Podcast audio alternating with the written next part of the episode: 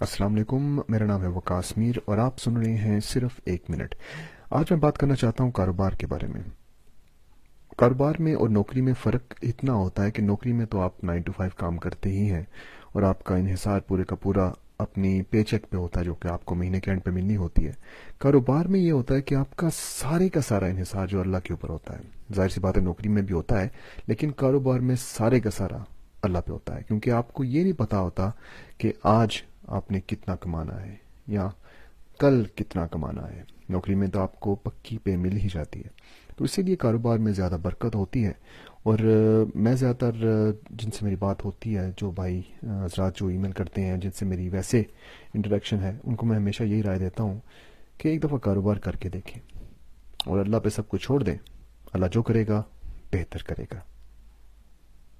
اللہ حافظ۔